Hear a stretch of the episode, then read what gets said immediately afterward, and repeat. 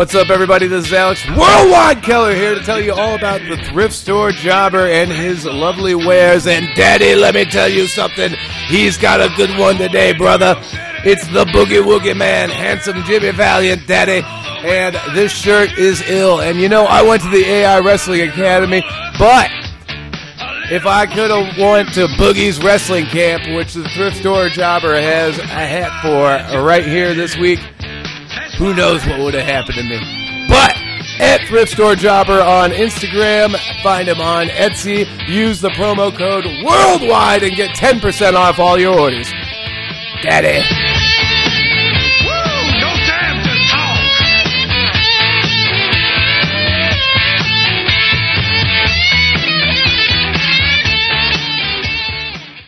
The following podcast is brought to you by the Ebb Tide Treatment Center.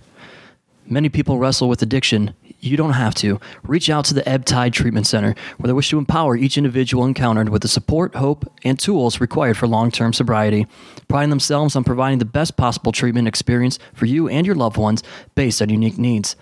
They're committed to breaking the stigma that plagues those suffering with addiction and their families by educating and bringing awareness to the community. The Ebb Tide Treatment Center provides individual and group therapy, multiple recovery pathways for support, evidence based clinical support, integrated aftercare social reintegration, personalized treatment planning, program addressing whole life health, and Vivitrol program all available. If you or someone you know is struggling with addiction, reach out to them at ebbtidetc.com or call 844 430 4357.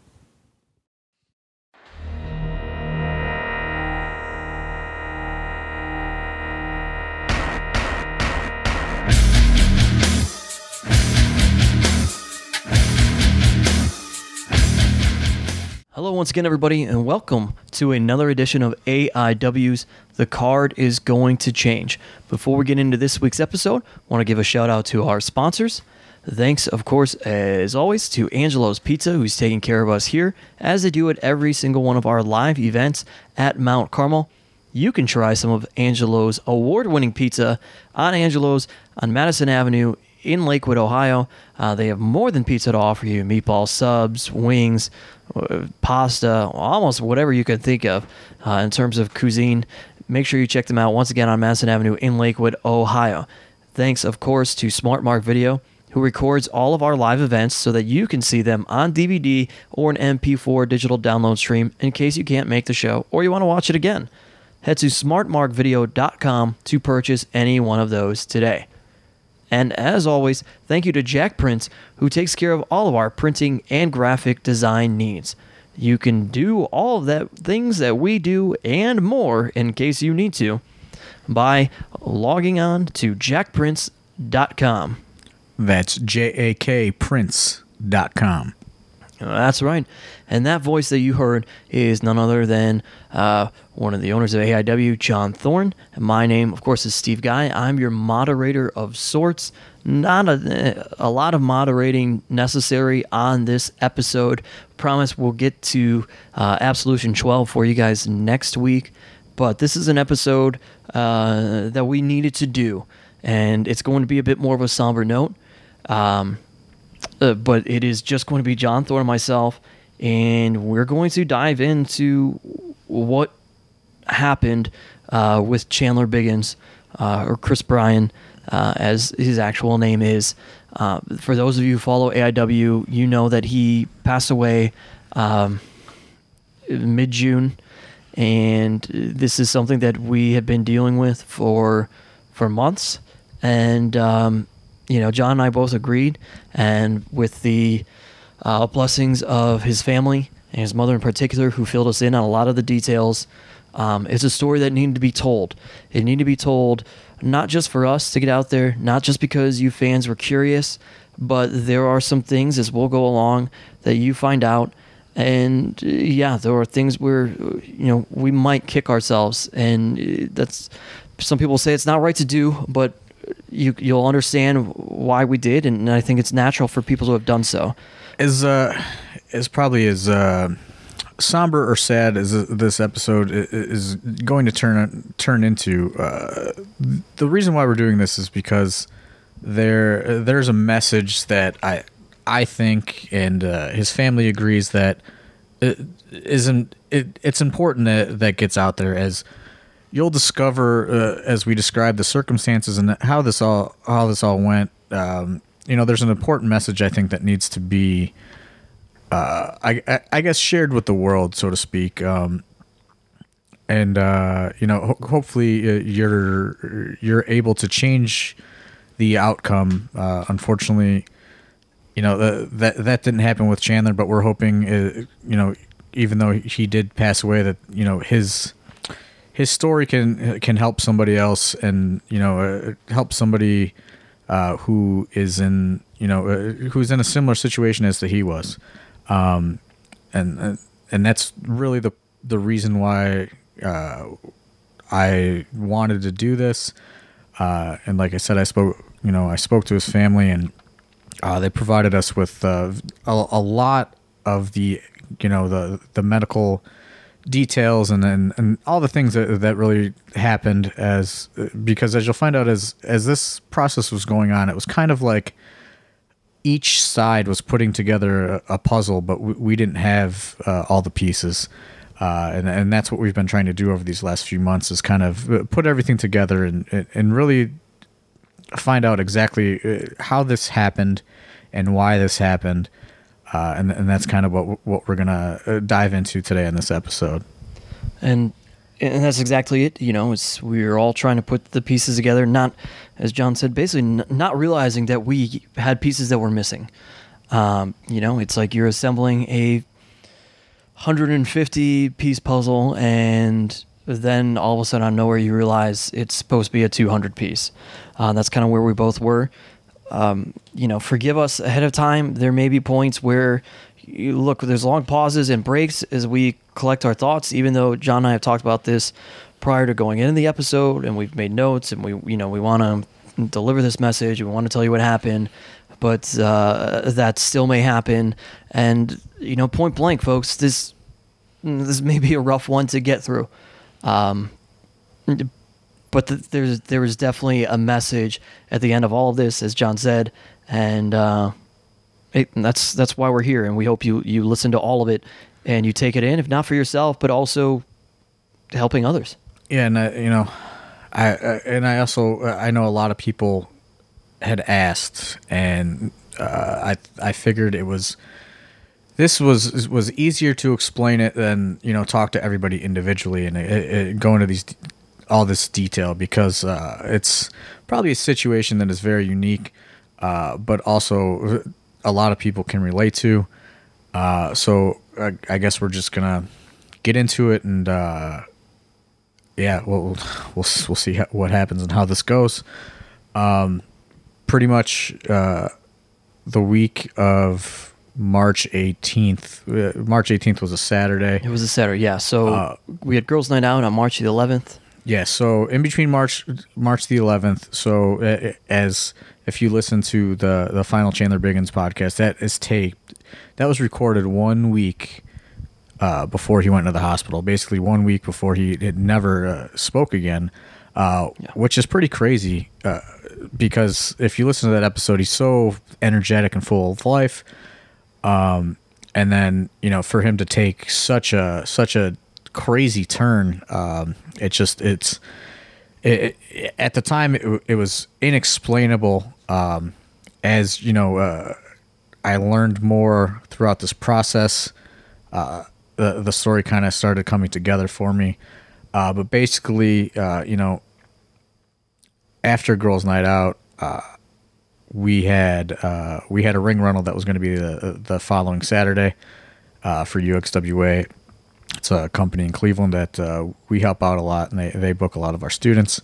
Uh, and Chandler really enjoyed going to those shows and helping them. And uh, we pretty much just took these guys that were running these shows with uh, you know like kind of untrained and you know questionable talent, and uh, they asked us for help, and uh, we've been helping them for close to a year probably. Uh, and Chandler loved going to those shows. He lo- he loved going and hanging out with everybody. Uh, Chandler never missed a show, never, ever, ever. Uh, a ring rental, a AIW show, uh, any show that he could go to, he never missed a show. Um, so uh, that week he had been texting me. He wasn't feeling well. Uh, he didn't go to training that week. Um, he thought he had the flu, and he, you know, he just progressively started feeling worse. Um, I had said, hey, you know, uh, it was actually in a group chat uh, on Saturday with uh, myself, Chandler, and Steve. Uh, I had said, you know, he's like, he'd said that he wasn't going to make the show, which is very weird. Because even if he was deathly ill, there was no way that he was missing a show to go to because that was Chandler lived for going to shows and hanging out with everybody and the camaraderie of being around all the uh, you know all the wrestlers and all the just all those are all his friends. Uh, so uh, instantly that was kind of a red flag for me. Um, he texted uh, myself and Steve probably around 11 a.m. Uh, that uh, he said, uh, "I think I have pneumonia. They think I have pneumonia. I'm going to the hospital. Uh, please don't tell anyone." Uh, so to me, like, I like pneumonia uh, is serious, but that like the way he words it makes it sound like it's a lot more serious than that. Um, especially with uh, you know him saying, "Please don't tell anyone." Yeah, he doesn't. Um, you know, as people know, obviously, probably in wrestling, there's gossip and there's secrets to be held, but um, some, sometimes that's in within understanding. But the fact that he is sitting there, and that wasn't the only uh, time that he messaged us that throughout the day. It was that was a consistent message from him was for John and I to not tell anybody what was going on, that Right. he was even being admitted to the hospital. and you know like i initially was not going to go to uxwa i had some plans uh and i can you know i, I canceled them i said that's cool uh, i'll go take care of the ring rental i'll go hang out make sure everything goes goes smoothly uh around 3 p.m you know he texts steve happy birthday uh steve's birthday and um you know, then you know we're getting the show together. You know, I'm thinking, you know, pneumonia, cold, flu, something. These are the things he's saying. Yeah. Well, I want to say, by no means were we dismissing that he was sick by going about our days, but uh you know, we understood to look. Look, uh, many of you have met Chandler. Um, he's a bigger guy, and and we knew as his friends and being there with him. Yeah, he he had some problems, uh, breathing problems from being a bigger guy in general. So for us to sit there and think, okay, he's got pneumonia, he's having these issues breathing, uh, but he's going to the hospital. This is great because the one thing knowing Chandler was that he wouldn't go to a doctor. Yeah, because initially when you know he's saying, and I you know I've said this before, he's saying, you know, I, I think I have the flu uh, earlier in the week, uh, and then you know on Saturday morning it turns into uh, it might be pneumonia. Um, I don't think he had gone to the hospital at this point. I think he was just kind of self-diagnosing uh, and speaking to his mom. Uh, and I say, well, you know, we're we're supposed to go to WrestleCon in a matter of days. Right. Um, you know, uh, you need to at least go to the doctor and get some medicine because I knew he wasn't going to miss the WrestleCon trip. But I was like, you know, you you need to go and you know just figure out what's wrong with you and get it, and get it taken care of because if it's pneumonia, that's real serious. sure. So around, uh, you, you know, we're at the UXWA show. Uh, it's getting ready to start, and uh, he texts me around. It's around seven thirty, uh, and he says, uh, you know, he's at the hospital, and uh, they think he has cellulitis, um, and he it's causing him to have some immune system problems. Um, you know, that's that that's that's pretty much you know like where he you know where he leaves it. Um, That's that's our piece of the puzzle. And as we said, you know, or, or that's our puzzle with our pieces. As we said, his family had a whole other puzzle they were to, putting together and not knowing all the pieces. right And- and, uh you know it go like uh to me and i don't want to like i said i don't want to sound dismissive but you know uh, he's making it sound like you know it's a cold or it's an, uh, some kind of you know sickness uh but you know don't worry it's cool it's you know it's this it, it- it's that and um Oh yeah, told us don't worry multiple times. I think as he was texting us. and and like I've said multiple times, he, he kept saying, uh, kept making sure that I was having a good birthday, told me happy birthday a couple times. Um, you know, as, we've told our side uh, that uh, that day, you know, it's important to give you guys some background kind of from his mom and, and what the family was going through and, and how that was all happening. Um, briefly, quick background is uh, Chandler had had asthma as a child. Uh, he used to have breathing treatments when he was at home, uh, but his mom told us he hadn't had any of those issues in in years. So for him to even to be struggling at this point, this day, you know, that was a bit out of the ordinary um, uh, to her, and now you know we're, really there's no way around it. We're gonna get into some some harder stuff here that, that she was telling us. And I, I mean, uh, just to give you guys kind of a better idea of uh, where he was at when he was texting us throughout the day, you know, he's also saying like, "Hey, you know, uh, the U-Haul that I booked got canceled. I'm working like he's working on AIW stuff. Yeah. as he's there, you know, he's, uh, you know, we had uh, different deals that were going on, and you know, he, we were supposed to get a deposit for the birthday party show, and uh, you know, he was explaining like, hey, you know, I can't be there, but you know, we can get it this way, and uh, Right. the U-Haul's canceled, so uh, I'm I'm working on I'm working on getting a another U-Haul, It- and so he's he's working on stuff as he's saying, you know, he's at the doctor, so uh, to us, it's seeming like uh, just w- whenever anybody gets like run of the mill getting sick, sort of like, Yeah, very much business as usual. But hey, I I'm sick enough. I've got to go see and somebody. like like I said at seven forty, he s- says, uh, you know, cellulitis, and you know the exact text was, uh, so I ended up with cellulitis, and it fucked my immune system up. So I'm getting admitted, but everything so far is going good. Kayfabe it. Uh, so I said, you know, okay, you know that I said, I said that you know I'm, I I gave him uh, updates on uh, things that were going on at the show. Um, and you know that that's pretty much uh, you know where he leaves it with me. Um, until until later in the evening, but you know now. I guess we'll explain. You know, his his mom gave us kind of uh, some pieces of the puzzle here. Yeah. So as I said, you know, he had had asthma previously. Um, you know, no issues leading up to that or anything. Um, on that Saturday, uh, March 18th, uh, she got up in the morning and Chandler said he had woken up earlier in that morning and uh, his testicles were swollen. Um, you know, so she called the uh, doctor's office, try to get them an appointment, and this is you know local hospital or, or doctor, and um, you know they gave him a they gave him a breathing treatment. They went there, he was wheezing, felt a little bit better. Uh, then turned out his pulse was high and he was feeling jittery. They thought at first maybe because of the medicine, but then uh, the doctor said he needed to go to the emergency department um, because the doctor couldn't do anything for him at the office. They go to uh, her truck, his mother's truck. Uh, he was too weak to get into it, and you know they call for emergency. The fire department comes in Chardon, there near where they live, to take him to uh, the local emergency department. He gets um, antibiotics in an IV system, and it was there. Th- He needs to go to a different medical center, and he needs to go to the ICU at this point, and has to get a uh, CT scan. This is all still happening throughout the day, uh, and then it gets to the point after. Now here we are after he uh, Yes. uh, told John, as he just so said. so you know that's like I said he's you know he texted me around 7:40 I don't uh, I don't hear from him um until uh until uh later on that night I I leave the UXWA show uh right before it's over I you know I, I square everything away um and then you know I'm I'm getting things prepared to go to go to Orlando in a, in a few days. Uh, so you know I'm, I'm packing and I'm you know just or just getting things or, organized.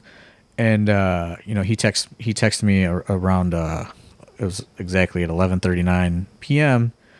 Uh, and he says, "So I'm only telling you, uh, I've developed flesh-eating virus, and, and it's that's what's causing me to be sick all week. Uh, they're going to send me to the Cleveland Clinic or University Hospital for emergency surgery.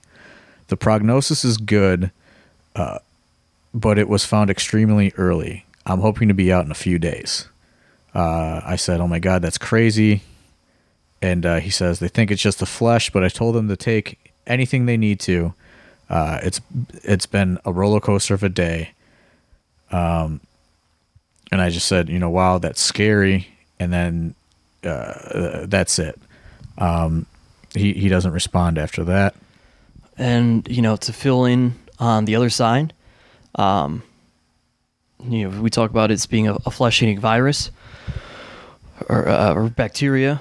What this is medically, um, you know, forgive me if I I botched the actual name, but it's uh, Fournier's gangrene. I mean, it's a it's a form of gangrene. And uh, the medical center that he was initially at when they got taken to the ICU, um, you have to understand too. Uh, Chandler's family lives out in a very rural area, so there are not a lot of huge hospitals there. Um, they're probably, and I can tell you this because I grew up out in that area, about 30 miles from something like the Cleveland Clinic or uh, Metro Health, if you're familiar with Cleveland, or University Hospitals. So it's far away from, you know, the best of the best, and they're limited. They have great stuff, but it's limited. Um, and, and so literally, they told him if they did surgery out there, he would die, and he needed to go to one of these downtown. So his mom got on the phone, was calling people as well as the staff was there. Uh, and they called between Cleveland Clinic and university, university hospitals to find somebody who would accept them. Uh, and, and they did just that. Um, and, you know, before I go a little bit further, let me give you uh, what gangrene is if you don't know. Um, it's uh, it's a horrendous infection, and what this one in particular is, uh, Fournier, Fournier's or Fournier's, however you may say it. Um, look, a specific definition here: it's an infection of the genitalia, causes severe pain in the genital area, and progresses uh, from having redness in the area all the way to uh, necrosis, which is the death of tissue, and it can it can occur uh, within hours. Um, it is something that's been around, was discovered in the 1700s, and symptoms of this can be fever, general discomfort, uh, moderate to severe pain, swelling in the genital uh, and anal areas, followed by a rankness and smell of the affected tissue, leading to full blown gangrene. And um, I think And I think you know his mom gave us all sorts of inter- like information, and uh, it says you know an estimated 750 cases have been reported uh, in literature. So that's really not that that many. No, that's that's obviously very rare, and mostly it's people in their 60s or, or 70s or, or older. Um, you know, the disease is commonly found in conjunction with other disorders, and that could weaken the immune system, and uh, some of these that help gangrene along. And this is again when we talk about both sides are trying to put together uh, puzzle pieces. Uh, you know, this is going to come into play here, but uh, Well, I guess, I guess I'll kind of take over before you know you um, you finish the, the Yeah. definition. Um, so you know, I I don't hear I don't hear from Chandler after you know he basically tells me uh, he's getting admitted and they're gonna do they're gonna do emergency surgery on him. Um, so I, I, I don't really you know know what to think. Um, you know, uh, it- it's it sounds very very serious. It sounds a lot more serious than it did a few hours earlier. Um, and then you know, like I said, he stops he stops responding to me uh, like minutes minutes after you know he he tells me, "Hey, I'm o- I'm only telling you this."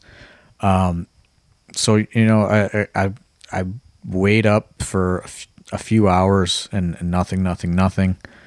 Um, I finally fall asleep, and uh, I wake up to a text message from Chandler, and I think it's him, uh, but it was his mom texting me from his phone, and uh, she said they're just taking him into surgery now. Uh, it was at six six oh six a.m. on uh, that Sunday morning, March nineteenth. Um, she texted me a, a few hours later, and she said uh, he had a four and a half hour surgery, and uh, he's back in the ICU. Uh, they put a breathing tube in, and uh, he's going to be very critical over the next few days. The doctor said he'll be in the hospital for two weeks, and then uh, he'll start his rehab. Um, so you know, like it sounds like everything has been a, a success. Um, you know, we we go back and forth. Uh, she asks, you know, what she can do about AIW. I tell her not to worry about it. Um, you know, that's really the least of my concerns at this point. Um, and then, uh, you know, we talk we talk more over, uh, you know, over the next few hours. Um, she asked me, you know, would you like to visit? I said, yeah. Uh, she tells me that you know he's been medically sedated, um, but you know I'm I'm more than welcome to come. He has another very very serious surgery on Tuesday.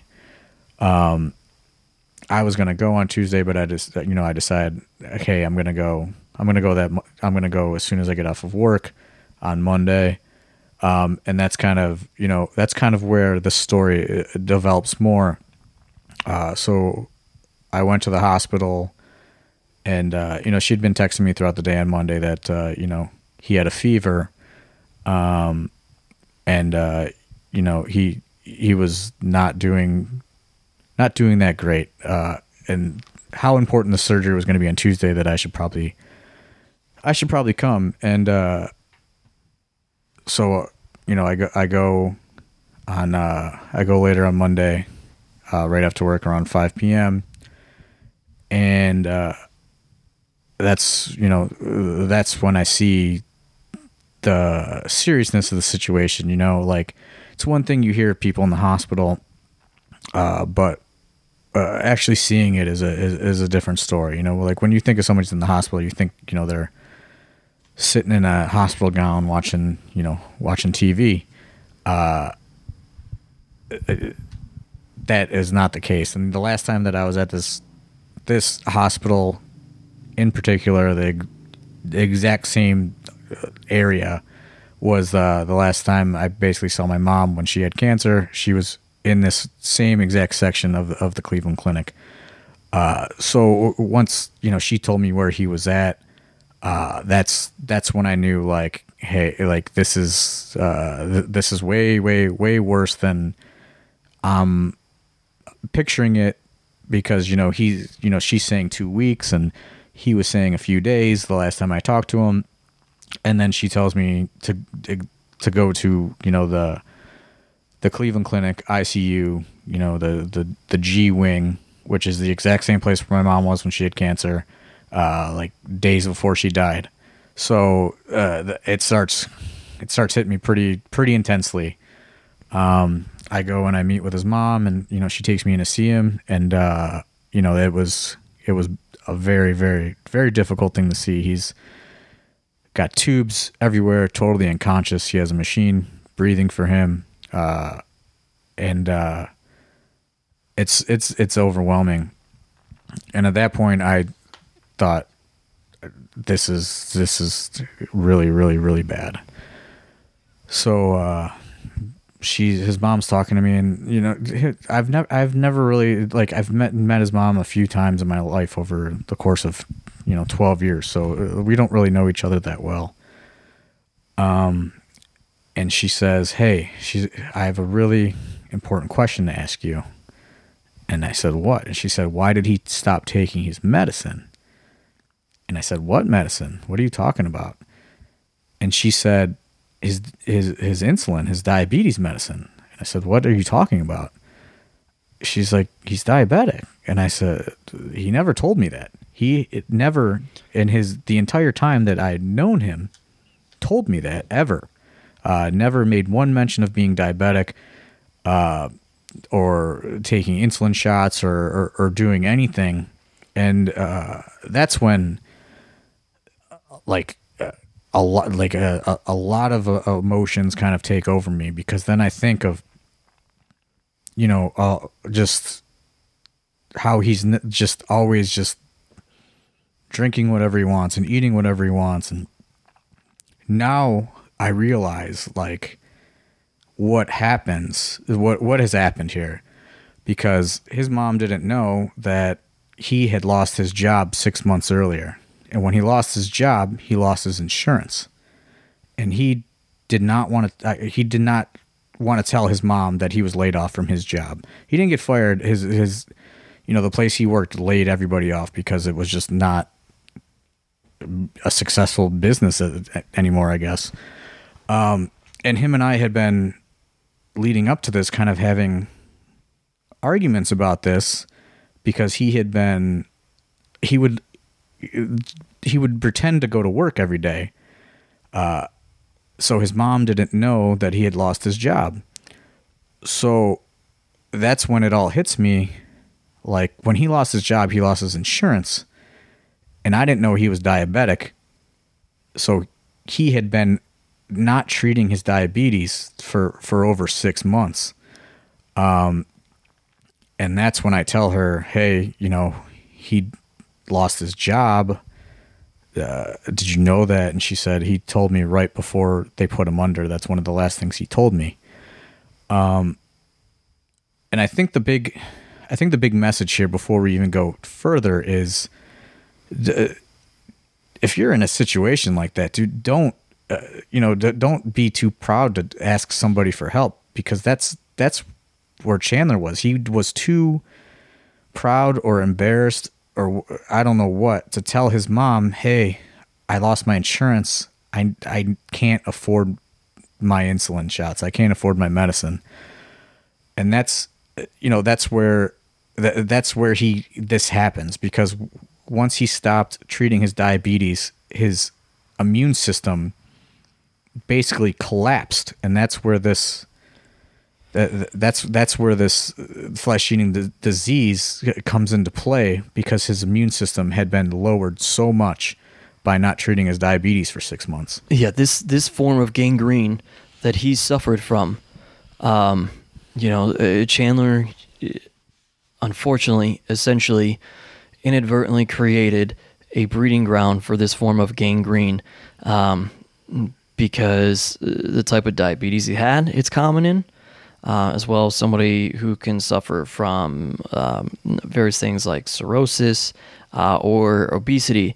And, you know, what happens is it runs interference with your blood supply to their pelvis and creating other various um, issues. And so, obviously, you know, cutting off blood supply to the pelvis, as we said, this has happened on the genital region. Um, you know, it's worth noting even th- that night when they're in the hospital and they're they're transferred from one hospital to another, he has this conversation with his mother, as we find out now. Um, you know, they they talked, and Chandler said to her, uh, you know, these are all my passwords to everything online in Yeah. case I die. And they talked about the fact that, look, he may have to have his testicles removed or worse from this. And and I also don't want to paint the picture, you know, John, because I, I know we're going to sit here at some point, we're going to beat ourselves up, and so many people are going to say, well, why would you let him do that? You know, as his mom didn't know that he didn't have a, a job. The other thing that we didn't know is we didn't know that he had diabetes. This wasn't, uh, um, you know, and forgive me, I don't recall which is type one or type two, but it's not the diabetes that you know you're kind of born with, you always deal with. It's one that you develop over time. And as we talk about the sense of pride, is he always tried to kind of make it seem like his health wasn't that bad, and we would have talks with him. You know, kind of nonchalant, like, "Hey, man, you, you start watching yourself and, and, And- pushing it." But it, and, we I didn't mean- know he got diabetes. and you know I didn't know that. And uh, a thing that I kind of have been struggling with over these last, I don't know, few months is, uh, you know, right before all of this happens, I had been getting very stern with him about his situation. Um, you know, especially once I found out that he was pretending to go to work because he didn't want his mom to know. I just said, dude, you know, like you just got to get it together and just, you know, get out there and apply yourself because he's he was definitely uh, getting I guess less social and a lot more um I, I guess I don't know, a, a shorter fuse, shorter than usual. And it, I could tell that, you know, uh, this not having a job thing was was weighing on him mentally. I I obviously did not know, you know, he's going through all this stuff with not affording his medicine and things like that. But you know, towards the end, I, I had been having these stern conversations with him, like, dude, like you have to, you have to get it together, like all all around, and uh, you know, it was it was a little, it was a little tense, you know, and uh, I had said, you know, uh, he had, well, even for WrestleCon, he had booked this really expensive hotel and I said, dude, how are how are you gonna pay for that? Like, you don't, you're not even working right now. And he said, oh, I, I'm getting unemployment. It's cool. And I was just like, dude, like this is not responsible. Like you need to just kind of sit down and, and get everything on track. And uh, you know, now I'm just kind of angry that I didn't know that he was diabetic and I wasn't more I like I wasn't more pushy with him, but you also have to realize like this is your you know this is your friend, and uh, you know you don't want to be an asshole to your friend and your business partner, and you don't want to make things awkward. You know, like uh, it, it's it's really hard to have those conversations with somebody, and uh, you know uh, I guess there's nothing that could be changed about it now, but that like that's why we're kind of doing this podcast because uh, essentially, as this goes on, you know, we, we dive deeper into this.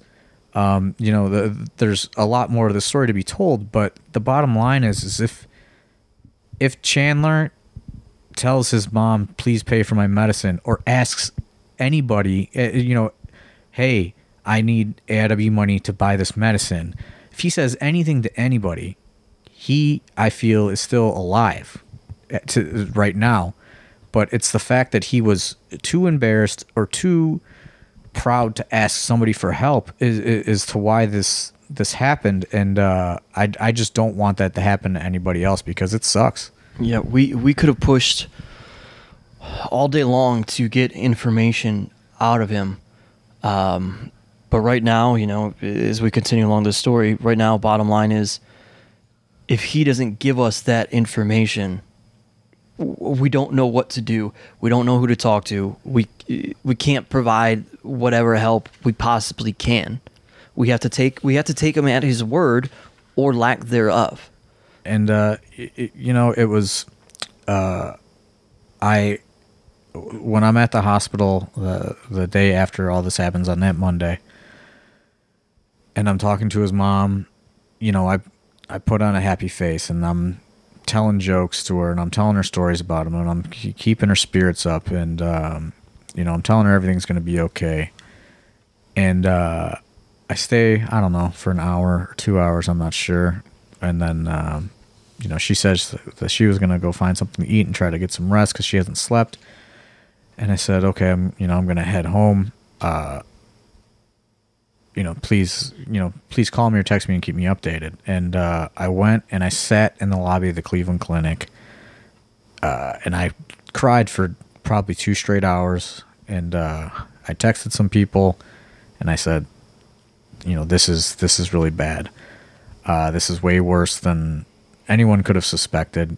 It was, um, and uh, I, you know, I, I it it was uh, it was a very inexplainable feeling. But I like I I just sat in that I sat in some chair in the lobby and I sat there for uh, close to two hours and uh, I was just you know I you know I talked to some people that he was close with because he didn't want any he didn't want anybody to know. Uh, but after seeing the reality of the situation, I, I had to let a few of his close friends know. Uh, you know, and, and I don't. I, I I know I talked to Josh Prohibition and then DJZ and uh, a, a few other people. Uh, and uh, you know that like I just sat there and I, I cried and I thought you know this is uh, this is gonna be really this is gonna be really bad.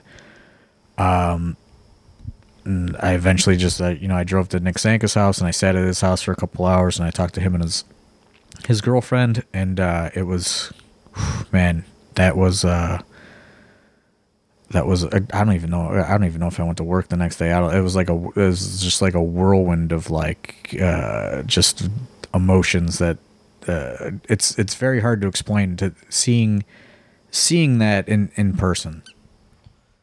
Um, you know, again, we're gonna I'm gonna backtrack slightly just to give you guys a bit more of the details uh, medically and things that he was going through, and you know, some of this is, as Chandler would say, is to clear up uh, rumor and innuendo, uh, so that you know a lot of things and theories have been thrown out there, and we're we're trying to to clear all of that up too. Um, you know, he had surgery that day on the 19th, and uh, as terrible as this gangrene is, and this is not to scare anybody, anybody, but this look, this is gonna be hard to listen to, as I've said, and I'll repeatedly say that. Um, the gangrene caused them to remove all the skin on the testicles and all skin on the penis except for the tip. Uh, the skin was removed from the upper thighs and lower abdomen. Um, and that's part of what this uh, virus can do. It's flesh eating. It spreads. You know, it start started there because uh, blood flow being cut off to to again a combination of all sorts of things. Um, and and so they had to remove that skin so that it, it doesn't continue. Uh, during this course, he was heavily uh, sedated. He had a tube down his throat and was connect- connected to a ventilator that was breathing for him. Uh, at times, he was given medicine to keep his blood pressure down. He had to be given several units of blood because of blood loss due to the open wound, which is you know his, his skin being removed. It, yeah, and essentially after this surgery, uh, come all sorts of more complications. Yeah. Um, so at one point, because of all this, uh, his kidneys start to struggle and are having uh, problems functioning. And so then he had to have two days of dialysis. And almost every other day, he had to go back to surgery and they had to take off more skin due to the gangrene. And, and unfortunately, as um, from the information we've been given, with this being flesh flesh eating bacteria and um, you know traveling you you don't always necessarily know where it is next right away until you start to see it develop and it's basically what they were trying to do is they were trying to cut it off before it can spread uh, to you know his major organs. Um, you know, like uh, so uh, they were. th- That was a big, big concern was trying to get it under control before it basically ate his entire body. uh, and then more medical confusion to kind of and, and this happens with uh, gangrene and what he's suffering from uh, at times internal organs would show that they had issues according to lab work blood tests and whatnot but then they would do ct scans ultrasounds and more and all that would be negative so again then it's kind of just based upon what testing do you go with? As John said, they're trying to um, head everything everything off before it becomes serious. And uh, you know, uh, before you, you know, you continue that. Like I said, you know, when I talked to him, uh, when he was texting me, he had said one, you know, a couple days. Um, Right. when his mom texts me in the morning, she says two weeks and then some rehab. When I went to the hospital that Monday, it had gone to one to two years of recovery time. So that's in a matter of like 48 hours. It goes from a few days to two weeks to two to one to two years uh, as they learned more and more about what was going on. Yeah. Um, and as John said, from you know seeing when he visited him, uh, they had a tube down his throat. He could only be in there for two weeks due to issues with the throat. So at one point they put a trach in his neck for his airway. Which is basically they cut a hole in his throat, Yeah, and and they put a, a, which the a next tube there so that you can which breathe. the next time I went and saw him, that was there, and that was uh, pretty intense to see. he was still on a ventilator to help him breathe. He still needed more surgeries. That was known at this point that he would need more, and he could not speak. Um, they blocked the trach once at some point. I guess he was able to talk for a very short time. Uh, no, his mother or and John, nobody was there at that point aside from medical staff. So I mean, it was very brief. Um, but he was always very sedated um, during that point, and uh, I mean, as we said, more surgeries happen. His mom's not sure the total amount of surgeries Yeah, it was that occurred. It was it was a lot. Um, and I know so. I go and I see him after the trachea, and it's still kind of the same situation. And then, um, like right before I went to Florida, he got the trach. I believe he got the trach in. Um, and then when I come, I come back from from Florida, and I go to visit him. Uh, when I when I get back, and he's awake, and it's like uh, a total 180 from when I've the last time I've seen him. Um, he's communicating with me. Uh, he's making money signs at me, asking about the asking about the show, uh, making sure things were good. I told him about WrestleCon. Um, Bruce Pritchard uh, and Conrad Thompson had uh, filmed something privately for him um, because you know he was a huge, huge fan, and uh, that was the big thing that he was looking forward to in Orlando. Uh, they were nice enough to you know film a, a private message for him. I showed it to him. Uh, he you know he was very excited about it. Was giving me thumbs ups, uh, laughing. I was cracking jokes with him. I was asking, you know, do you want this person to come see you? And he'd say, you know, he'd shrug his shoulders, maybe. You know, uh, I'd say, you know, do you want uh, Britt Baker to come see you? He'd shake his head, yeah, yeah. You know, I'd say, you want Candace to come see you? Yeah, yeah, yeah. Uh, I'd say, you want Steve Payne to come see you? And he'd say, no. And he made a money sign. And I said, you think he wants money to come see you? He said, yeah, he'd want money. Uh, so he's cracking jokes. He's with it. Uh, you know, he's trying to make everybody laugh. He's very coherent, um, which makes me feel good, you know. Um, and uh, his mom keeps me updated. Uh, you know, there's there's issues with uh, him producing urine in his kidneys, but and, and nothing uh, that seemed uh, super life threatening. Um, I go again, and uh, you know, I just go by myself, and you know, he's still with it somewhat, but um, you know, he's he's not allowed to he's not allowed to eat.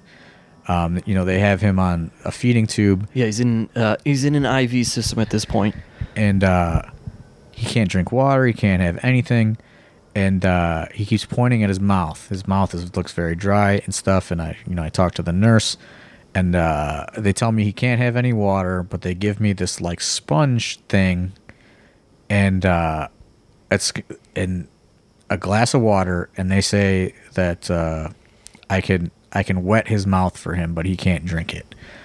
Uh, so this is probably uh, I, I don't know even how to explain this, but this is an intense thing for me to do. Um, because he's just like as much as he's showing signs of improvement, then it makes me realize exactly like where he is still and how how weak he is and uh the only thing he wants for like is for me to please swab this this water into his mouth. Uh so I you know I sit in his hotel room or not his hotel room his hospital room and uh I you know I dip this little sponge in water and I just swab it in his mouth for I don't know a few hours. Uh, and that's you know that's really the only thing that's you know it's making him happy. And um, he's you know i'm trying to you know hold the conversation with him and get him to react and the only thing he wants is this water. And then you know i sit there and i i, I do that until he falls asleep. And then you know as, as much as he had improved uh, I, I start feeling a little uh, a, a, a little worried again. Um, and uh, you know that's a that's a very I don't know. I don't even know how to explain that situation, but it is a. It, it made me feel some kind of way to to sit there and do that, you know, for an hour or two hours or however long I was there. Uh, it just it's it, it just makes you.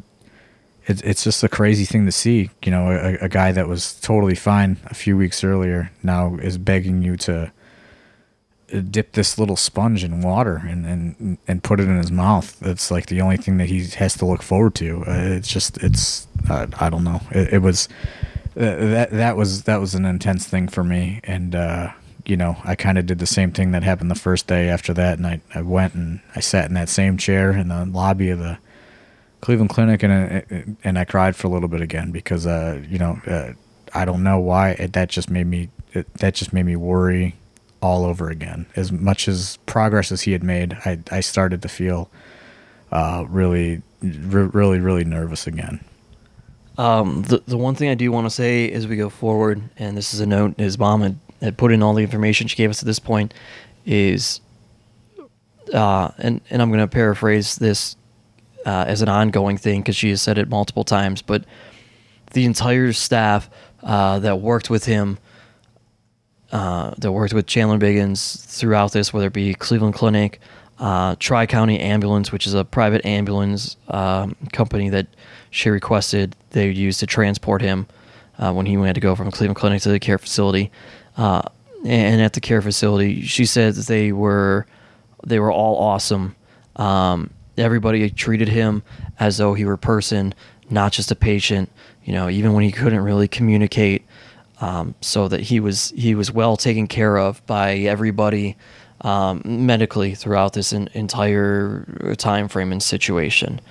Uh, from the Cleveland Clinic through all this, he's he's on the IV for a couple weeks. That's how he's getting nutrients, you know. So he's not eating or drinking anything. It's all coming through an IV, including uh, insulin to keep his blood sugar going. As um, you know, as we we all now know, you know he, he had diabetes. Um, uh, they were pretty certain that the infection was all gone at th- this point, and some other surgeries happened. So they take him to a lower level care. Uh, where the family lives is out in uh, Geauga County in Ohio. It's northeastern Ohio. It's kind of you're heading from Cleveland, you're going east on your way to Pennsylvania. Uh, like I said earlier, it's a, it's a rural area, um, but the name of the facility is Heather Hill. And um, for quite some time, his mom stayed there uh, to try to help with his care. He had a wound nurse uh, who would have to come and change everything and, and take care of his wound. After a month, his wound was still very large. Well, and I I guess you know like that when he went there, he he goes there after uh, over a After mo- after a month or so, yeah, at the Cleveland Clinic. in the Cleveland Clinic. Um, but you know, uh, it- just like uh, the last that I had seen him before he before he moves, he's awake and he's responsive, um, and everything's healing well. So they move him to this rehabilitation center, and they start. Uh, you know, the, the infection is is under control. The diabetes are under control. Uh, so they move him to where he could start to begin uh, the rehabilitation process. He was still going to have some surgeries along the way, uh, but as far as everyone was concerned, he was he was out of the woods, um, and you know he- headed in the right direction. Um, this happens on uh, he, he's moved he he's moved there on uh, April twenty first, like twenty first. Yeah, this is mid to late is- April at this point. So this is which is the day of an AIW show. uh, yes. It's uh it's it's We're doing forgot about Dre or next episode. Sorry, Yeah. at that point. and uh, so he's there. His mom goes with him, And uh, th- and this is where he, because he had been sedated, basically in in and out of induced comas. Even though he's reacting, he really still didn't have any concept of time. And this is where he, he his mom shows him like it's April twenty first, and he realizes he has a show that day, and he gets very nervous and scared and it, it starts to kind of hit him that he has been unconscious uh, for a, a month at this point pretty much. And uh, he is uh, but he's scared but he's very concerned with what you know what's going on with the show aiw um, even though he can't talk he's mouthing things to his mom and, and you know writing things down. Uh, i believe you know he started to write things down. And um, then uh, she you know she's telling me you know he's doing well and he's he's very uh you know he he's very concerned about the show and curious and it's responsive. Yeah. very responsive and then The one thing she doesn't tell him is that John Thorne's going to wrestle well that nobody knew that because that's that day. Uh, you But- know, that's the thing too is we're all going into that show at this that the first show without him was Gauntlet for the Gold. We had no idea what was going to happen with him. At this point, a month later, we're going into the show, and Everyone's positive. He's- everything's very positive. He's being moved to the rehab center that day. Uh, he's making lots of progress. Um, the next day, I'm supposed to take Shayna Baszler to Remix Pro. Uh, we're getting ready to leave around I don't know two one p.m. or two p.m. I, I you know I, I take a shower. I'm uh, I tell her I'm gonna come pick her up at her hotel. Uh, as I'm getting out of the shower, my phone rings and it's uh, Chandler's mom, and uh, she tells me that uh, his heart stopped, and uh, they they are trying to revive him, but they don't. They've revived him, but it's it's his response is very minimal, and she essentially tells me that I need to come and say goodbye. and, and this is what they are told essentially at this point too, uh, by the nursing staff. Yeah, they're Uh, he goes to an, another emergency facility uh, from there. yeah, and they're they're basically telling the family, you know, uh, uh, they they revived him, but he can't breathe on his own. He can't breathe without a machine. He's unresponsive. Um, they don't really know how long his heart had stopped for. Um, so I'm like, uh, you know, I'm told this, and I'm just like, what the fuck? Uh, after all this positive stuff, uh, you know, I'm, I'm I've just been called to you know to go say goodbye.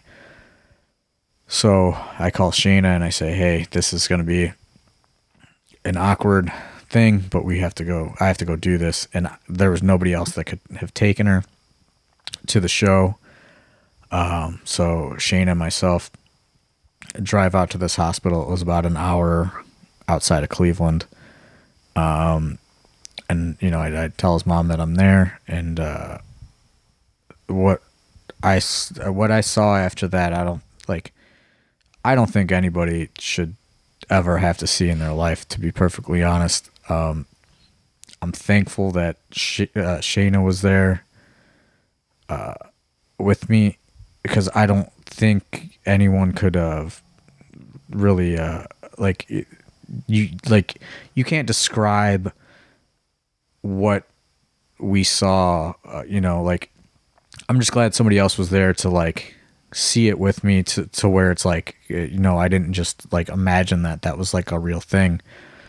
Um you know i i we his mom is you know his, his mom is a nurse and his mom's from a medical field and she's very hey like this is what you're about to see. This is what's happened nothing she told me prepared me for what that was.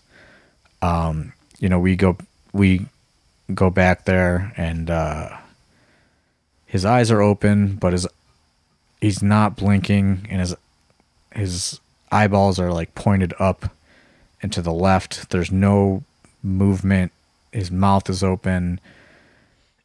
Nothing, you know, uh, like no reaction to any movement at all. It's like there's no like there's nobody home. Um, we you know we we talk to him. We try to get him to react. Nothing.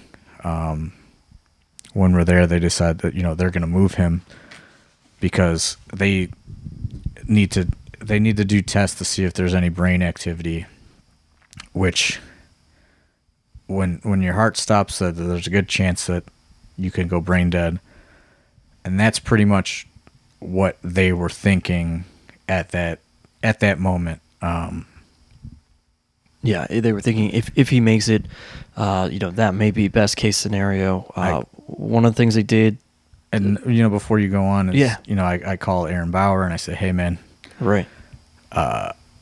you need to get out here," um, because you know they're saying people need to come say goodbye. Uh, you know, Chandler was was in Aaron's wedding. They were extremely close. Uh, so Aaron Aaron starts driving out. They start, you know, to move him around. Um, and uh, you know, his his mom says, you know, I'm gonna let you know what happens. Get her to the show because this Shayna was booked because Chandler was gonna he he was gonna drive her to this other show. So he had set up this you know these multiple bookings for her, and uh, you know they were gonna have a weekend of road trips together and stuff. so she said, "Please take her. This is what Chris would want." Uh, you know, Shayna is his favorite. She kept saying that, and uh, so we left. But Shayna and I had a very, very quiet and awkward drive for three hours. Um, we get to the show, and I talked to Pedro was there, and some other people are there, and I tell them, I said, "Hey, this is, this is, this is it." Um, Pedro gives a speech at the ring, and he just begs people for prayers. I don't know I, I don't know what I believe in or whatever, but uh, at, at that moment, I could, you know I, felt whatever he was doing. And the same token, I essentially come to terms with you know uh, Chandler is either gonna die or he's never gonna be the same again at that point. Um, I talked to a lot of people. It was good to be around people because if I, I don't know what how what would uh what I would have did just sitting around. You know, I don't know if I would have just drank myself into oblivion or what. I don't know. You know that like I was feeling a lot of uh, a lot of emotions at that point. So it was good to be around wrestling and the camaraderie, and uh, you know I'll, I'll never forget. You know, the Shayna gets done and we get in the car and we just buy some beer and we drive up the road and we drink in the car and then you know we just we talk and uh, it, about what we saw. We didn't really talk on the way down, but on the way back we talked about it and uh, you know it was it was good to have somebody to talk to at that point. And uh, I at, at you know when that's done I I drop her off at her hotel and I pretty much you know I I accept that this is this is gonna happen. It's it's done. And uh, they move him to the Cleveland Clinic, and they run tests, and all of a sudden he starts he starts responding, and uh, he has brainwaves and stuff, and is it's essentially a miracle that they they had all but written him off. And uh, his mom, you know, calls me the next day, and she says, "You're you're not going to believe it." I think you know when my phone rings the next day, and it's his mom. I think she's just calling to give me, you know, to tell me the official news, what I've already decided in my head has happened. And uh, she says, "You're not going to believe this," and uh, Like that is just a, a crazy roller coaster of a feeling. Uh, and I'll more on that in a second, but real quick, just to catch everybody up medically. Um, you know, so what happened there is is called cardiac arrest. For those who don't know, this is different than having a heart attack. You know, heart attack uh, happens. Part of your heart doesn't get enough blood. Cardiac arrest can happen after a heart attack, but it's not the same thing. Cardiac arrest is your heart absolutely stops and shuts down, and that's what's happened uh, to Chandler at this point. Um, they use cooling blankets. Um, it's um, the actual term itself is therapeutic hypothermia, and that's something they do. They cool the body off after somebody's in a cardiac arrest, um, and you know that helps uh, keep blood flowing and going there.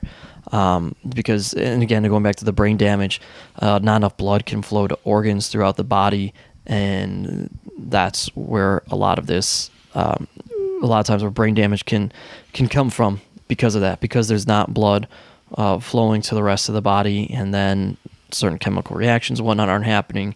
Everything slows down, and also lowering the temperature through this therapeutic hypothermia uh, can lessen inflammation in the brain. So, is this something that that helped him? Um, again, to his mom's point, thanks to everybody who was treating him and so great, uh, potentially. Um, and then you know, kind of going back to what what John said that next Sunday, uh, that was uh, you and I were actually going to go. You know, we weren't together on Saturday. I had family stuff uh, day after the show, early in the morning, and throughout the day. I had to already get to not knowing this was going to happen in Chandler, so I'm already there. I can't make it back. I you know I volunteered to, to drive Shayna. Um, I everybody else is at shows. I'm by myself. So finally, you and I are texting and say, "Look, man, I, I gotta freaking see somebody."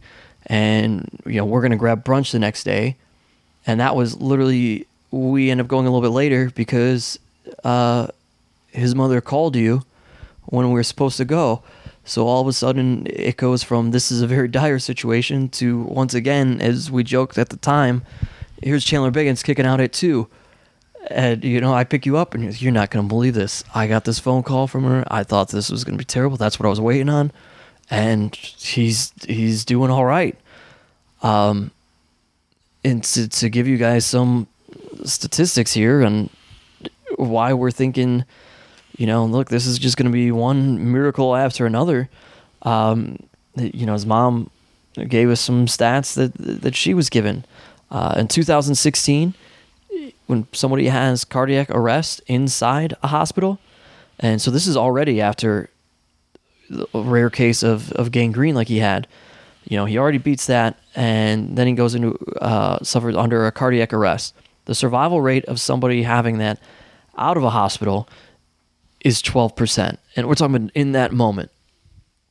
He was fortunate enough to be inside a hospital, and even that occurring, that percentage really only doubles. It's 24.8% of people who suffered it um, you know, survive that shortly thereafter it happening.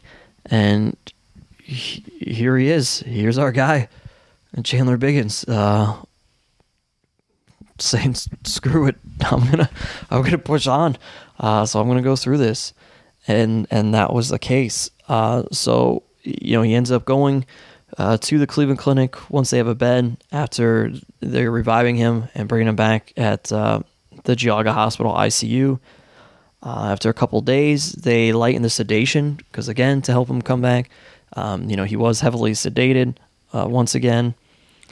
And you know I, I I go and see him again at this point, and uh, I I can't believe that there's you know he's his eyes are open and he's moving around and uh, compared to how I saw him before, Right. Um, he's not as responsive as he was uh, previously but he's responding and you know he's doing some things and uh i went and he just like he held my hand and it was very it, it was just strange. And he just held my hand and he kept like shaking my hand and looking at me and uh i i just asked him I said are you scared?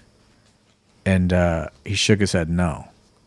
And uh i said are you gonna be all right? And he said yeah and uh, he just like he just held my hand. It was like, it, I, I don't know. It was weird.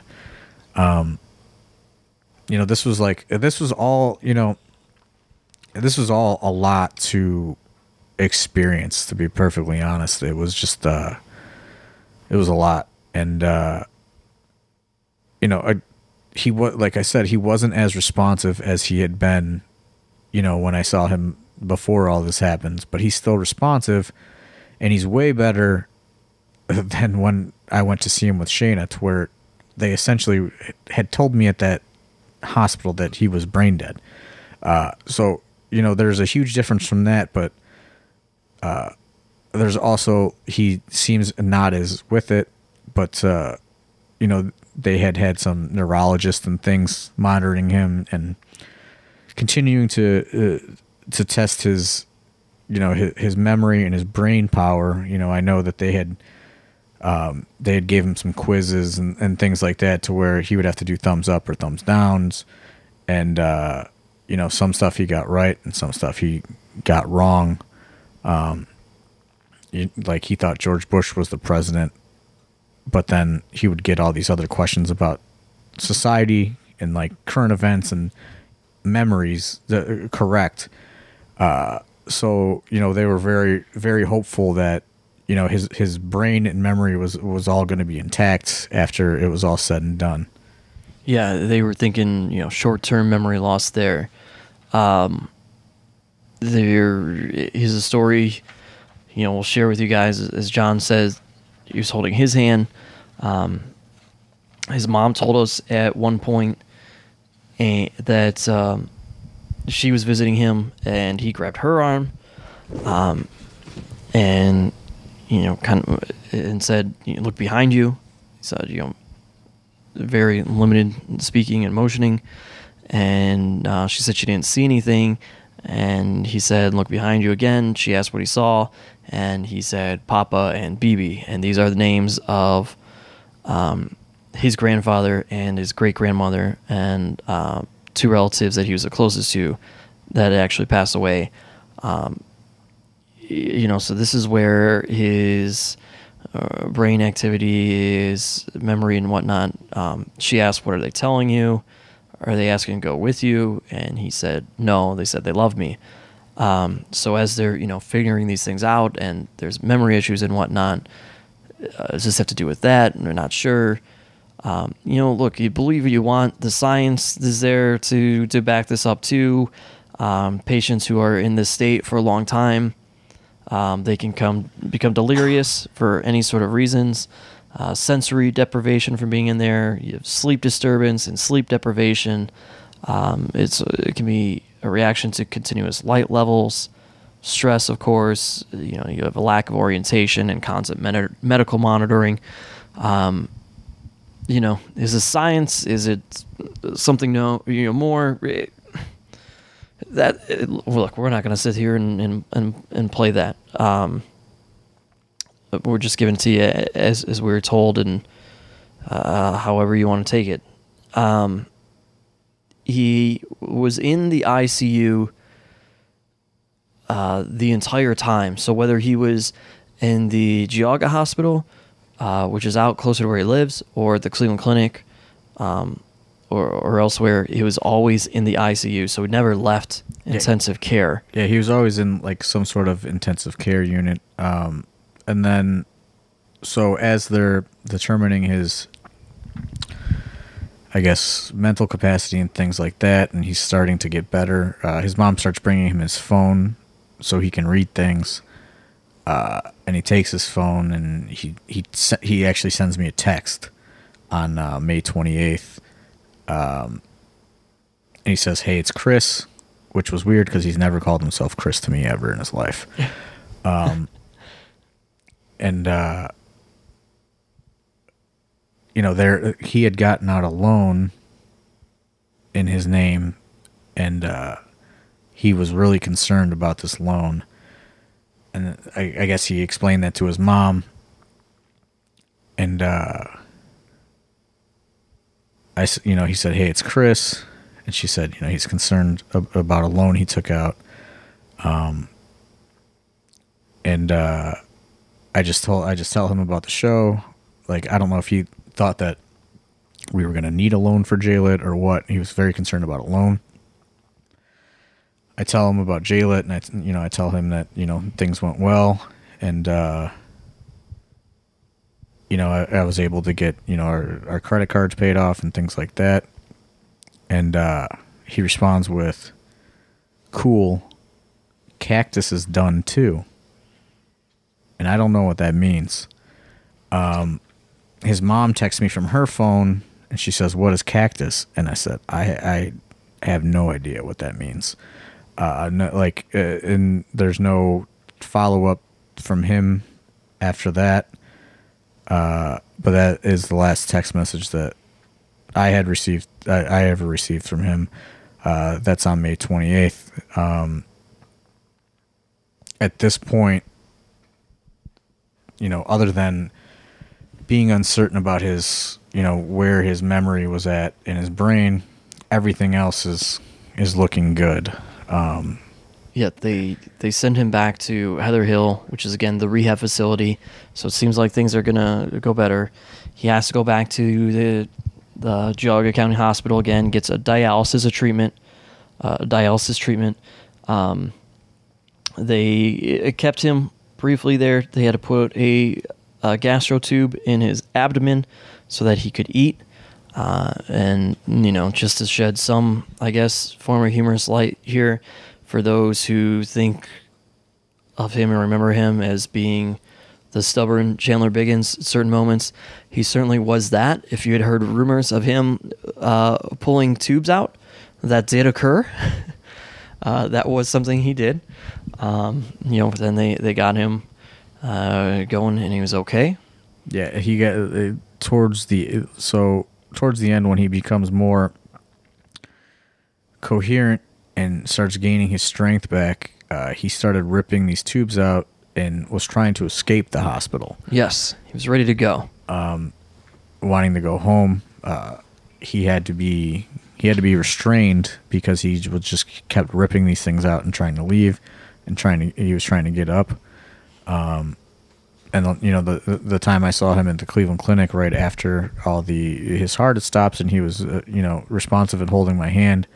Uh, he kept trying to sit up when I was there, and like uh, insinuating to get him out of there.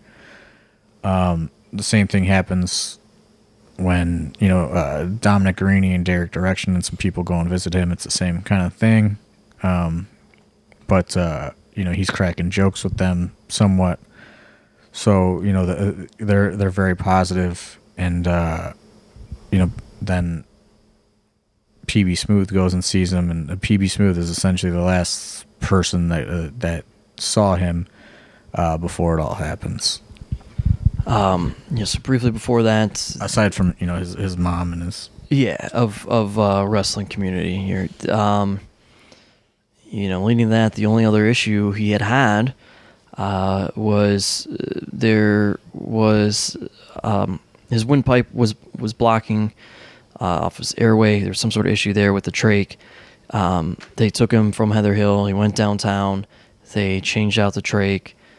Uh, he went to University Hospitals at that point for that, and um, everything seemed better.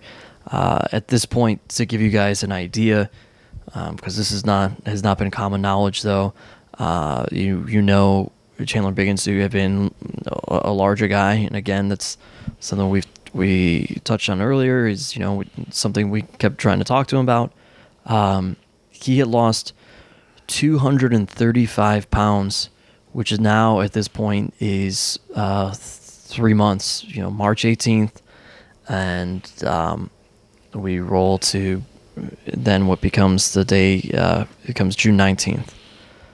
Um, and I guess before we even get there, John, you can you can uh, kind of speak on that and attest to that. You, you saw him. I mean, 235 pounds is I mean, you could definitely tell.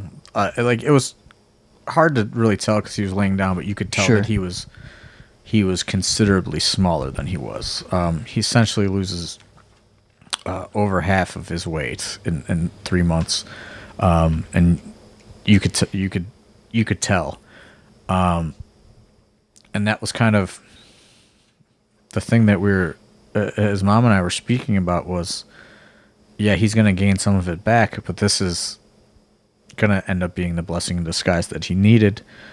Um, you know, he he he had lost all this weight.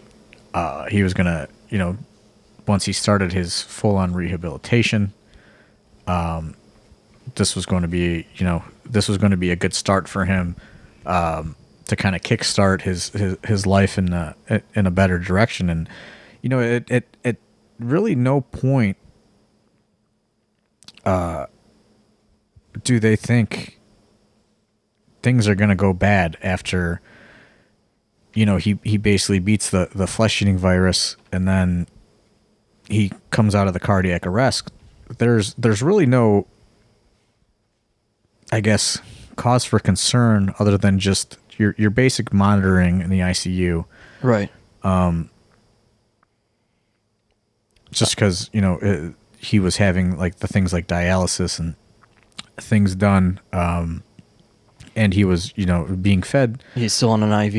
you know through an iv through a feeding tube um other than that you know there's really no hey you guys should be concerned it's not it it, it, wasn't as touch and go as it had been when this whole process starts um so I you know i guess i'll i found out probably later than most people found out Yeah. Well, um, I mean, real real quick is then we talk about that. Um, June nineteenth, it's eleven forty p.m. Uh, his mother gets a call that the Munson Fire Department. This is again out by where they live. Uh, they're taking Chris back to the Geauga Emergency Department. She asked what was wrong. They said his pulse was low. Uh, she and um, Chandler's brother Jeff uh, got to the emergency department, and the physician, the physician said his pulse was 20, and it did not look good. They said they both wanted to go see him. Um, and you know, for I know sometimes this concerns uh, people and whatnot, but both his mother uh, and his brother, who uh, they were you know pretty close, um, they were both there uh, as he was uh, taking his last breaths and, uh, and and passed away. So he was, you know, surrounded by probably the two people who loved him the most. You know, so he was he was there. He wasn't. They, they were there. Um, you know, I know some people worry sometimes if it, it's all happening. There's an emergency crew and all this, but uh, from what we are, told, at that point he was, you know, made made comfortable, um, and they were there with him. and you know I, f- I found out I find out later because uh, on on work nights I put my phone on do not disturb uh, at, at eleven o'clock. So you know, uh, just this is just based on being in the wrestling business and everybody in the wrestling business wanting to do business at all hours of the night. Uh, right. I just put that setting on my phone Monday through Friday. Uh, I don't get any calls or te- like I can't. My phone does not give me any notifications. Uh, so I guess you know when people who use their cell phone as their alarm, you know, anytime you've ever slept through your alarm, you wake up and your phone is vibrating and uh, because you're at some point your alarm just stops making alarm noise and it just vibrates. Uh, so my f- my phone goes off do not disturb at like uh, I don't know 6 a.m. or something 6:30, and uh, I wake up and my phone's vibrating and the sun's out, and I think, oh fuck, I overslept for work. Like what is going on? You know, uh, and I look and it's not my alarm. It uh, it says Biggin's mom because that's what she stored on my phone as, and uh, I I knew right there that what the phone call was. Uh, because anytime anything else had really happened, it was a text message or a, f- a phone call update. Um, but I knew the fact that she was calling me at you know six something in the morning. Uh, I I pretty much knew what was on the other line, uh, other end of that line. So I don't answer for a minute. I I kind of wake myself up and I compose myself, and then I call her back. Uh, and what I suspected was true. She she told me. Um, and I you know I was shocked to have been getting that phone call based on I guess how how well he had been doing. Um after that it just all becomes like a like a whirlwind of talking to people. And then I look at my phone and I have something like 90 text messages. Uh because his you know his brother had kind of made an announcement on social media to kind of get the word out there instead of you know calling everybody and texting everybody individually. Um and his mom wanted his mom was calling me all morning because she wanted to be the one to tell me she didn't want me to have to see it from somebody else. Uh so she tells me and then I look at my phone and it's just a whirlwind of what happened from everybody you can think of. And uh yeah, it was it was a, a very bad day. I uh, I found out I one of those weird things where you just wake up really early in the morning. Um, I actually woke up to a text message from one of my good friends who saw it on social social media, um, just giving his condolences to me. At that point, I thought, "Oh no, this is not." He would not have texted me early in the morning. He Lives in a different time zone, but I thought this would not be an early morning text message if it was just, oh, hey, I happen to see he wasn't doing well in general. So, um, you know, we all found out different ways. Um, as we kind of talk about here uh, at the end of things, um, I'll read a note from his mother. Uh, but another thing that she wanted to get across is at one point, one of the things that uh, kept Chandler going uh, when he had issues was um, the staff quickly performing um, CPR. Uh, so it was within you know moments, um, and that was something that actually enabled him to survive one of those time frames where we thought this was it. Um, so she just wanted to convey, you know, look, hey, this is not a bad thing for anybody uh, to go out and learn because you just you never know. Um, but uh, a note from her um, that she sent us is uh, Chris had a very good life. He got to do pretty much whatever he wanted. I did everything I could for him as a mother. We said I love you to each other all the time. You need to live your life with no regrets. You need to tell the people that you love that you love them. I hope that I've gained a few more kids that Chris called his friends. I appreciate all who text or message me. Uh, you know, so that's another thing too from her. You know, thanks to everybody that um, showed their support, sent messages, posted on social media, um, came to the funeral, um, anything that you did to support the family. I know she's uh, conveyed to us. John and I have uh, seen her a couple times now since uh, we, you know, we went out there to the house and grabbed a couple of, uh, well, more than a few boxes of wrestling items uh, that he had, and um, you know, that's one thing that she's constantly wanted us to convey to everybody is just thank you for all the support uh, to the family, and you know, from us too. Obviously, thank you because it, it, it was much as it was nice to go. I mean, nice, terrible term, obviously, but for lack of better ones, um, we had each other uh, to go through this with, but it, it helps having uh, all of you as well. Um, and I mean, she's right, and everything else that that uh, that that she said, folks. As much as this sucks, and maybe it's cliche, but do do tell those people, people that you care about, and let them know.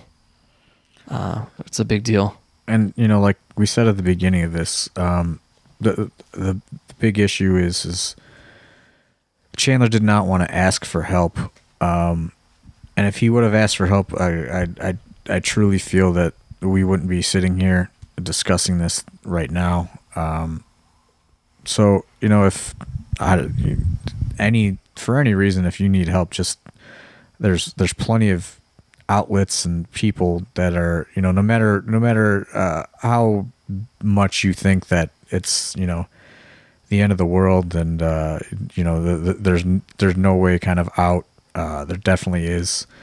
Um and I, I truly feel if you know uh, Chandler just has that conversation with you know with one person uh this this whole thing turns out differently and uh, you know th- that that sucks to sit here and and and, and say, um, but uh, you know I, I I really do. I think if you know he says, "Hey, I'm I'm diabetic. I, I need help getting my medicine," you know that uh, he gets that medicine, and then and this does not happen.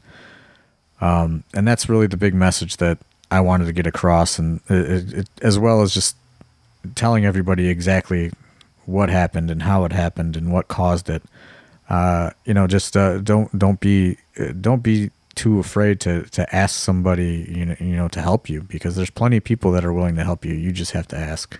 Yeah, and um, you know, at, at that same token, um, like his mom said, tell. Don't be afraid if you're on the other side of it. Freaking tell, look, tell people what they mean to you. Tell them, tell them that you care, so that they know if they need that help, they can they can ask you. Make people more comfortable with ask you. And it's not that we didn't do that with Chandler. Again, he was a super proud guy that just would not. But oh, you know, make sure it's open to that conversation. It's not always going to happen. That's why we're also sitting here telling you people who need the help. Ask, ask somebody, ask anybody. Yeah, and you know it's it, it's amazing the support and the love that, that Chandler felt. You know, you know that that, that happened during this process. Um, it just it, it just sucks to that I don't know if he knew uh what you know what kind of impact he had and uh how how he you know uh, affected people you know through AIW through this podcast through their interactions. Um you know it just uh I don't know. I, I I could sit and I can talk about this forever and try to figure it out. But um you know I, I, just think it was important to share his story and uh you know hopefully it could uh you know it, it, it can help somebody that that that needs to hear it's okay to ask for help Yeah, I I think that's uh, the best way to summarize everything, and for us to uh, draw a conclusion. I'm, I'm trying to think what it is. Chandler always said or mess up. He said, uh, I don't know. What he would say tie a, a ribbon ribbon on it or something. He wouldn't Put say it on it. correctly. he wouldn't say it correctly, but yeah, uh, that's that's gonna be it. and, Uh, you know and if you can you know reach out to his mom on facebook you know she's pretty active on facebook and posting things patty wilson Patty Wilson, yes. um, you know, send her a message. You know, uh, I've had a lot of people message me and talk to me, and um, you know, I've you know, I'm dealing with it, and I'm figuring out how to deal with it, and um, but you know, I I, I think it's important, you know, uh, that she needs to know uh, how her son uh, impacted people and yeah. touched people. And um you know it, it- it's good for her to for her to hear these stories. Um so you know if you you have a good story or uh anything you know shoot her a message. You know she would love she would love to hear from from everybody and anybody. Um because now you know it's kind of like you know he, he Chandler you know lived this th- this other life uh that you know she only knew bits and pieces of uh so it'd probably be great for everyone to kind of help and you know put that puzzle together for her and you know uh, and and uh tell her more you know uh he's not going to be forgotten Yeah, we, and you know we we know these things. We've interacted with a lot of you through the wrestling community, but the as we've talked about puzzle pieces multiple times. Um, she doesn't necessarily, so uh, definitely share those stories with her. And um, you know, Chandler's a guy that's look, we're making our we're doing our part. So anybody who's wondering about merchandise and things that we're putting out there, it's for all of us to kind of roll through this together and and keep them going.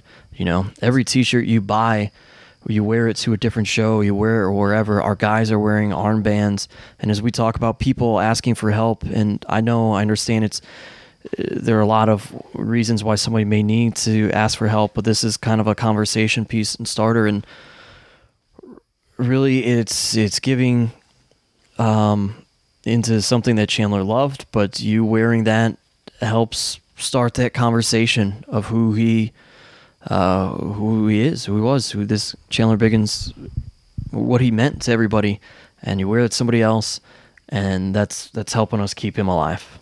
yeah and that's really the big thing is you know he never told me this specifically but you know i know that when jt lightning right before he passed he had asked both of us to uh, make sure his his nobody forgets him uh and chandler would have never asked me that but uh i'm gonna try and make sure nobody forgets him as well. Um and uh you know it's it's, kind of starting with this you know this podcast and uh, telling people his story and letting that resonate with people uh, and just really grasping what happened and uh, hopefully you know this this helps somebody somewhere out there and uh, yeah i mean like i said i could sit and i can talk about this forever but uh, I think we should probably just wrap it up and you know we maybe we can touch on this again later. I hope Yeah. this was informative to you guys. I know it was kind of a bummer, but uh, like I said, I, I felt that this story needed to be told in its you know uh, near entirety and detail. Uh, so that's going to do it here for us on AIW's. The card is going to change for John Thorne. My name is Steve Guy. And of course, for Chandler Biggins. Uh, we'll talk to you guys next week. Thanks. You know.